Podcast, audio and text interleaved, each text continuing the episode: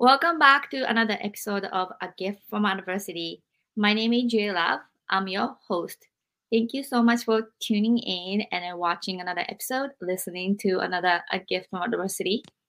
Today, uh, I have an exciting guest from Portland, Oregon, and her name is Janine Gates. Before I introduce her to the show, I want to introduce my book, which is A Gift from Adversity, the same title as this podcast. The subtitle is Overcoming Sexual Abuse, Domestic Violence, Bullying, and Homelessness. And this is my life, and this is my book that I published in 2020, which became Amazon number one new release in three categories. It's available on Amazon. You want to grab a copy? After I published my book, I've gotten a lot of feedbacks, and then a lot of people reached out to me and then told me they're also the victim of sexual abuse, domestic violence, and homelessness. And I was very shocked to hear so many people going through the adversities and then sharing their tools and a gift that had been very much of my inspiration and healing process. So I always wanted to create a platform where people can talk about adversity without the stigma and talk about the tools. So today, I'm very excited to have Janine, and let's invite her. Hi, Janine. Hi, how are you? Good. Thank you so much for being here tonight. Thanks for having me. It was so awesome to hear about your book and congrats on your success. Exciting. Yes, absolutely. So, Janine, can you please tell our audience who you are and what you do? Yes, I'm a mindset coach who helps women of faith break generational curses and live the life they desire. My goal is to ensure re- women are free and live the life that they want versus what someone else is telling them. So, your voice kind of cut out a little bit. If you can repeat that again, that would be great. Yeah. My name is Janine Gates. I am a mindset coach who helps women of faith break generational curses and live the life they desire. My goal is to ensure women are living a life based on what they want and not what, what their parents or society is telling them. So I coach them through setting boundaries, stop people pleasing, and gain confidence so that when they make these decisions that they truly want, they are confident in that and not worried about what someone else is going to tell them they should be doing. That's very empowering. Uh, what is your website or social media that people can follow and find? Yes, you can follow me at in Janine Gates on Instagram. That's where I am primarily. So one more time, in. As in Nancy, and then Janine Gates. Well, thank you very much. So Janine, let's um, tell our audience this is a live Facebook Live and YouTube Live. So if anyone has questions for Janine or I, please feel free to type on the comment section. So let's dive into our topic, which is the adversity. So can you yes. tell our audience what was your adversity? It's interesting because I was looking at the title of your book. I was like, I don't remember telling her that I had sexual abuse bullying and houselessness, but I have experienced those things. But the biggest adversity for me that made me hit rock bottom and get into this work was I had a very toxic relationship with my biological mother. And I went into foster care at the age of 10. And statistically, foster children do not age out and do well. And I was one of those statistics when I aged out. I went with my biological mother and started hanging out with her and because I didn't have boundaries and I was a people pleaser, I got into some legal trouble with her and got a criminal record and went to jail for 50 days and had to do community service and had a big debt from that. That's to me one of the biggest adversities that I had to endure. So I, you know, it just like um heavy, heavy, heavy sentences that you just shared with us. Now, let's go back to how you end up being in a foster home. Why? Yeah, that's a great question. I ended up in a foster home because my biological mother was physically abusive. That's why we went into care. Um, and then she had um, some mental health and drug and alcohol addictions. And while that's very unfortunate, I'm not going to excuse that behavior. She was also a foster child. So it's generations of foster children in our fam- biological family. But yeah, that's why I went in. Where was your father? I do not know who my biological father is.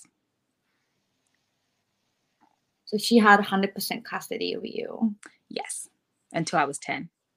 And how did how did they find out how did how how did you find out how did people find out that you were in abusive situation? Did you advocate for yourself or somebody found that you were abused? Someone found out. Um i try not to share that story as much because it's a sibling story.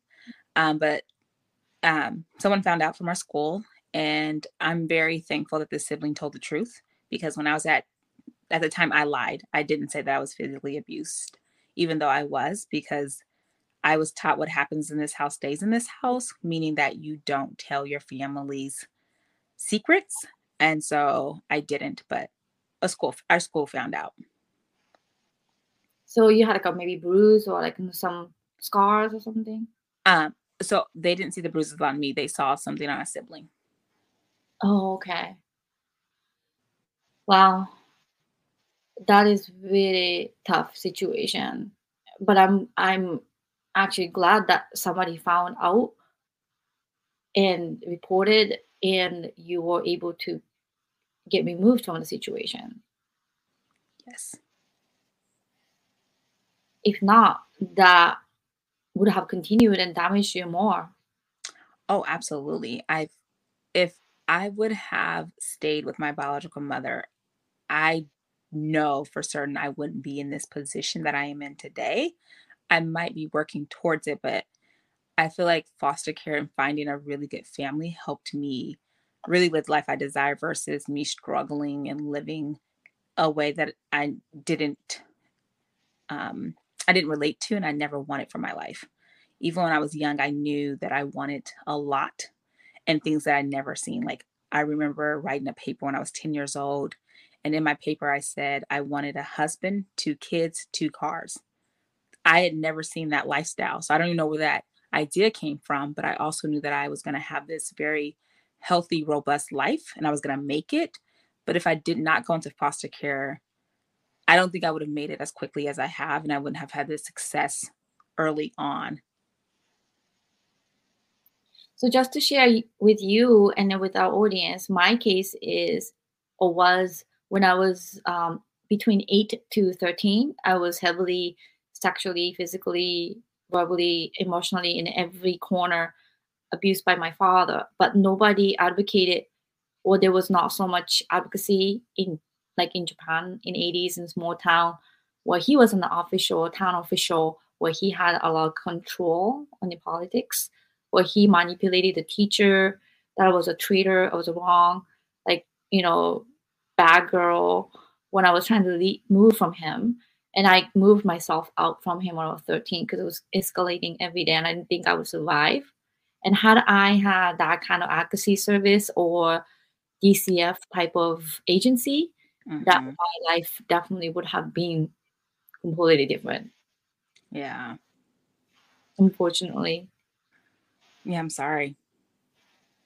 Yes, thank you. So that's why I decided to write a book and then make this uh, platform because I don't want anyone to go through that. And then I think as you speak out as well, that audience should know there is a help and no abuse should be tolerated regardless from your parent or like you know family members it's not okay yes and i appreciate us being vulnerable with our stories and honest because it does allow people to know you're not alone this stuff is not very unique. It's very unfortunate how many children, women are abused. It happens, and you have women to lean on and that want to support you to ensure that you don't continue to receive abuse that you that you don't need in your life. Like life can be so beautiful. I cannot agree more. So then when you aged out from the DCF, like in the foster care, did you have a choice to live with somebody else or alone? Or why did you go back to your mom? So when I was 18, so my story is really interesting because at 18 you can age out or they can keep you on to your 21. At 18, I was attending college in Atlanta, Georgia. And I didn't have, at this time when I was in a relationship with my biological mother, I was still in foster care. And she just, she was very pushy and we were arguing all the time because I was telling her no, that I wouldn't sign up to be her caregiver. And then um, to shut her up, I was like, okay, I can do it while I'm home. But when I leave for college, I need to counsel this. I can't do that because I'm not in the state. And she didn't counsel it as I thought she did. And she was still receiving funds in my name and signing my signature. And so that was happening. Then I was like I was 19 and I couldn't go back to my foster mother. So I went to another foster home while in the midst of college. So I'm going to college in Atlanta, coming to Portland, living with an entire new family. Um, and I met this woman that's my adopted mom from my high school. And I was just visiting with her and I was telling her what was going on. And she like, come live with me. And I was like, no, I actually want to go back to my home. Like, I want my foster mother to keep me. I'm not looking to move. And I'm not a person who likes to move. I moved, I went to 11 different schools by the time I was in high school. And so the idea of me having to move again didn't sit well with me. But my foster mother wasn't willing to take me in. And so I had to find another home. And I ended up in the home that I'm in now, which is the biggest blessing that I could have ever received. Um, because my, my adopted mom is just phenomenal and I love her so dearly. And she also was with me when I was going through my criminal record experience and very instrumental in me not suiciding.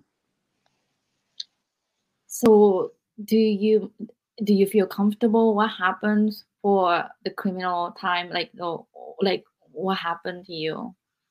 Yeah, um, it was a long process. I had to, I talked to an investigator, and I will just say, like you, hear, I don't know if people hear this comment, but you hear in TV shows, people say, "I'm not talking to you unless I have my lawyer." You might want to follow that advice. I did mm. not because I was like, I'm innocent. I didn't commit a crime. So I'm going to tell you everything you need to know. I'm going to give you my bank statements. And so I did all of that. And looking back, I'm not going to say if I can change anything. It happened. Um, and my biological mother threw me under the bus and said that I was fully aware of what was going on, which is not true. And someone had to be charged. And my biological mother comes across as mentally ill and she knows how to play the system. And I'm not mentally ill. And I got a criminal record, my first one, my only one. And part of the plea deal was me spending 50 days in jail and 140 hours of community service, $12,000 in debt, and having a misdemeanor theft on my record. And so, one thing that is just I guess you can say that was kind through this experience that they didn't make me spend the 50 days in jail all at once because I was still in college in Atlanta. So they allowed me to spend to chunk it up. I did 25 days and 25 days. And what was really devastating about this experience, because I did really believe that I was innocent, I did not commit a crime, was the investigator sending a warrant for my arrest to my college, which means the system is looking for you and they will come pick you up anywhere they can. And I felt devastated that you would do that when I have been very, I had been very, uh, I had cooperated with them from the jump. Like the day they contacted me, I had always responded and answered every question they had. And so for you to send this warrant to my college as if I wasn't going to participate in whatever process you had was devastating. I mean, I was very depressed. I I'm so surprised that I'm still alive. Like I, there were times I actually thought about how do I suicide. I remember googling how to suicide. Um, and I would also pray. Like I would cry and be on my hands and knees praying, asking God for a second chance because I didn't work this hard to get 18 years old to go to the number one historical Black college and university, to spend so many years um, raising money for foster care children, raising money for big brothers, big sisters. Just this, I was a workaholic and I was working really hard for success. And so for me to work this hard and then at 20 years old, I think I was 20 when I got this criminal record, I just felt devastated. Did I work this hard to go to jail? Um, it broke my heart. It really broke my heart. Yeah. it took a long time to heal. I did stop talking to my biological mother for a while. It's hard for me to carry hate around, so I have forgiven her and I have tried to have relationships with her and I don't want to say it's impossible, but it's very difficult and we don't have a relationship right now. And I won't say it's because of the criminal record that we don't have a relationship. It's because of her lack of ability to be in a relationship with someone and learn how to cope in different ways than the ways that she was taught. So, Janine, I am absolutely sorry for what had happened to you and what you have to endure. And then I'm so humbled and grateful that you came on my show and then shared this adversity with audience. It's just unimaginable pain, unimaginable event that I can't even like put my mind around it. Mm-hmm. Now, let's actually shift our conversation to tools that you use to overcome. And I really appreciate this conversation because all of my, you are my episode 31, by the way, and all of my guests had shared unique tools to overcome not just going to the therapy. I had a guest, Kelly, uh, who had five miscarriages due to lupus. And she went to the rage room where you can break things. Like, and I found that in Massachusetts where I live. And I went with my son, and it was very, very powerful experience to break these glasses and bottles in half an hour. So, what yeah. was the tools that you used to overcome this adversity that worked for you? For me it was um, thankfully i was in school so i did use school as a way to um, distract myself but i also knew that i really needed healing and i had um, a person in my life who i was seeing weekly and had asked me before i was charged um, she said something like when are you going to find your authentic self?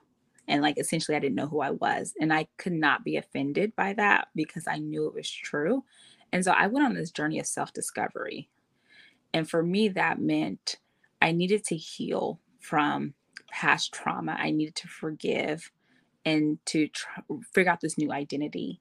And in that process, I had to start dating myself.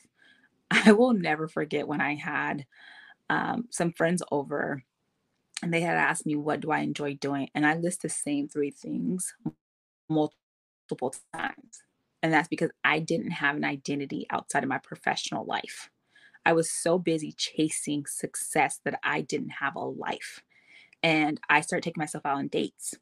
I started figuring out what it was I liked. And then I also started doing things that I just enjoyed, not worried about what someone was going to say about me, not worried about a reputation. Um, that was drilled in me to be concerned about my reputation.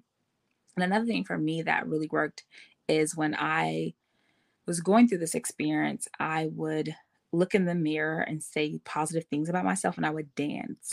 And I was constantly feeding myself positivity. Those were the biggest things, like the weekly coaching that I was receiving, the dating myself, the positive affirmations.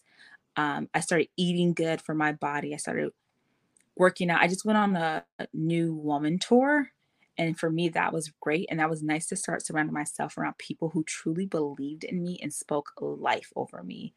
I was very fragile and I didn't need anyone to say anything that was negative or that could take me off this path of healing. So I was very intentional with my time and how I lived my life. I would challenge myself with workouts. I think it was like P- PX90 or something like some wild workout by a guy named Sean. I can't remember the official name, but I would do that like I just was challenging myself, but it was in a way that was making me stronger, but more of Janine versus this fragile person who didn't know herself, who didn't have boundaries. Um, and I, the, the gift in the transformation, positive affirmations, and dancing in the mirror has on women is phenomenal. I tell every woman that she should do that. Even if you think you don't can't dance, just dance. Dance and speak life over yourself and tell yourself how beautiful, intelligent, powerful, strong, unstoppable you are. You say that every day, you'll start believing it. I didn't think I was beautiful for a long time. I didn't no one told me I was beautiful until I was at college. And when I first heard that, I didn't even believe it. And then when I was looking at in the mirror, I was like, "You're so gorgeous. Look at you. You have a mole. I have a um, mole. I think it's is it this eye? Yeah, this eye. I have a mole right there." And I was just like, "Look at that beautiful mole. You have. You're so gorgeous. You're so curvy." I would just speak life over myself. And now I am extremely confident. I think I am very gorgeous. I know I'm very gorgeous, and I think every woman needs that that is very powerful. And then I can relate to you when somebody told me I'm beautiful or whatever. Like I just never felt it because of the abuse. And I model, I act. I mean, like Netflix movie. Like oh. I, you know, and I, I I work for the Marvel Studios, and then I just never believed in myself, and then felt beautiful. So I appreciate you sharing that. What is it to take yourself to a date? Yes, it's going to the movies by yourself. It's going out to eat by yourself. It was me doing anything I wanted to do. Um, I would go on walks by myself. I would take myself to the river. I did a lot of things alone, and I encourage all my clients to do that. And people struggle with being in public alone. Like they think someone's going to look at me, someone's going to wonder what I'm doing. Am I lonely? Am I afraid? Or what's whatever they these people think. And my thing is, when you have had so much outside influence telling you who you are, if you go on dates and do outings with other people, you're going to still have this outside influence telling you what's fun and what's not fun. Where you need to do this alone so that you, for yourself, can determine mm-hmm. what is and is not fun. And so that was extremely important for me to do because I didn't know what I enjoyed. Like I only can list three things. That's pitiful, pitiful. I I needed more activity. I needed more of me. I need to be learn how to be a well-rounded person. I am a very serious person.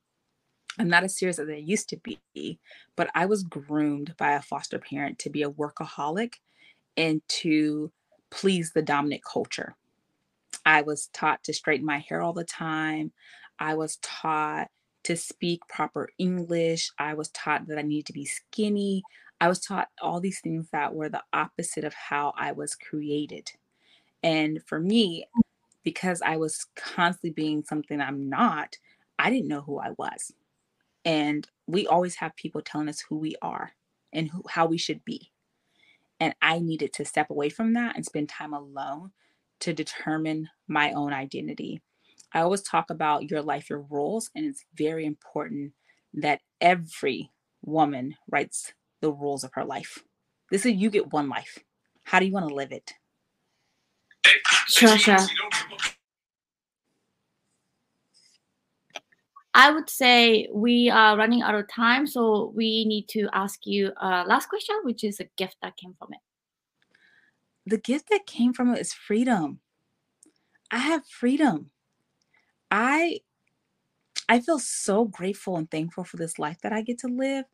And while the criminal record was hard, it was a hard two to three years. I think the investigation process was two years, and then the jail time took another year. The community service took a year. So I think it was like a three year process. And that was so tough, so tough. And I remember telling my mom, adopted mom, when I was going through this, I told her, you know, it's a blessing in disguise. It's hard to say. How how is someone going to say going to jail is a blessing in disguise? However, I really needed to find me. I needed to understand who I was. And another gift from here is that I get to coach other women to be free. I don't want another woman to hit rock bottom and think about suicide and whether your life is worth it. So if I can stop you before you get there, that's the biggest gift I can ever give someone. And I promised myself, I told God, if you allow me a second chance, I will make you really, really proud. And I pray that I'm making God proud. Um, but the gift is freedom. I'm so free. I don't, I'm not living my life to please anybody. I think about my career and how, yes, I want to do a great job in my uh, eight to five, and I do a great job, but I'm not there to please my boss and make sure my boss likes me and make sure that I'm the best employee you have. If my, my best makes me the best employee, great. But if my best makes me the third employee, that's fine. Um, I'm not here chasing a diet and trying to be skinny. I'm not here straightening my hair. My hair is very natural and I'm fine with that. So I just found different ways to truly be true to me and have this very authentic freedom. And it has been a gift. When I tell you I love my life and I live the best life, is because I found myself and I'm very true to myself. If I don't want to do something, I'm not doing things out of obligation. I'm not here to please anyone but me. And that's a hard reality for people to hear. People hear it as selfish or mean, but it's like I've done decades of that people pleasing, and it got me where a criminal record. Mm, no, thank you. So yeah, freedom has been the gift of this, and being able to coach other women. Well, Jenny, I really appreciate you coming to my show, and I just want to say one thing that you are beautiful and then you're Thank strong you. and you're inspirational. And then I'm very happy that we got to meet and speak today. And then I hope our audience feel the same way and then get some courage and get inspiration and move forward. And you are beautiful. You're incredible. You're inspiring. You're strong as well. Thank you so much. Thank you. I really appreciate it. It was nice to meet you. Absolutely. And thank you for our audience for tuning into A Gift from City. And then we will see you next time.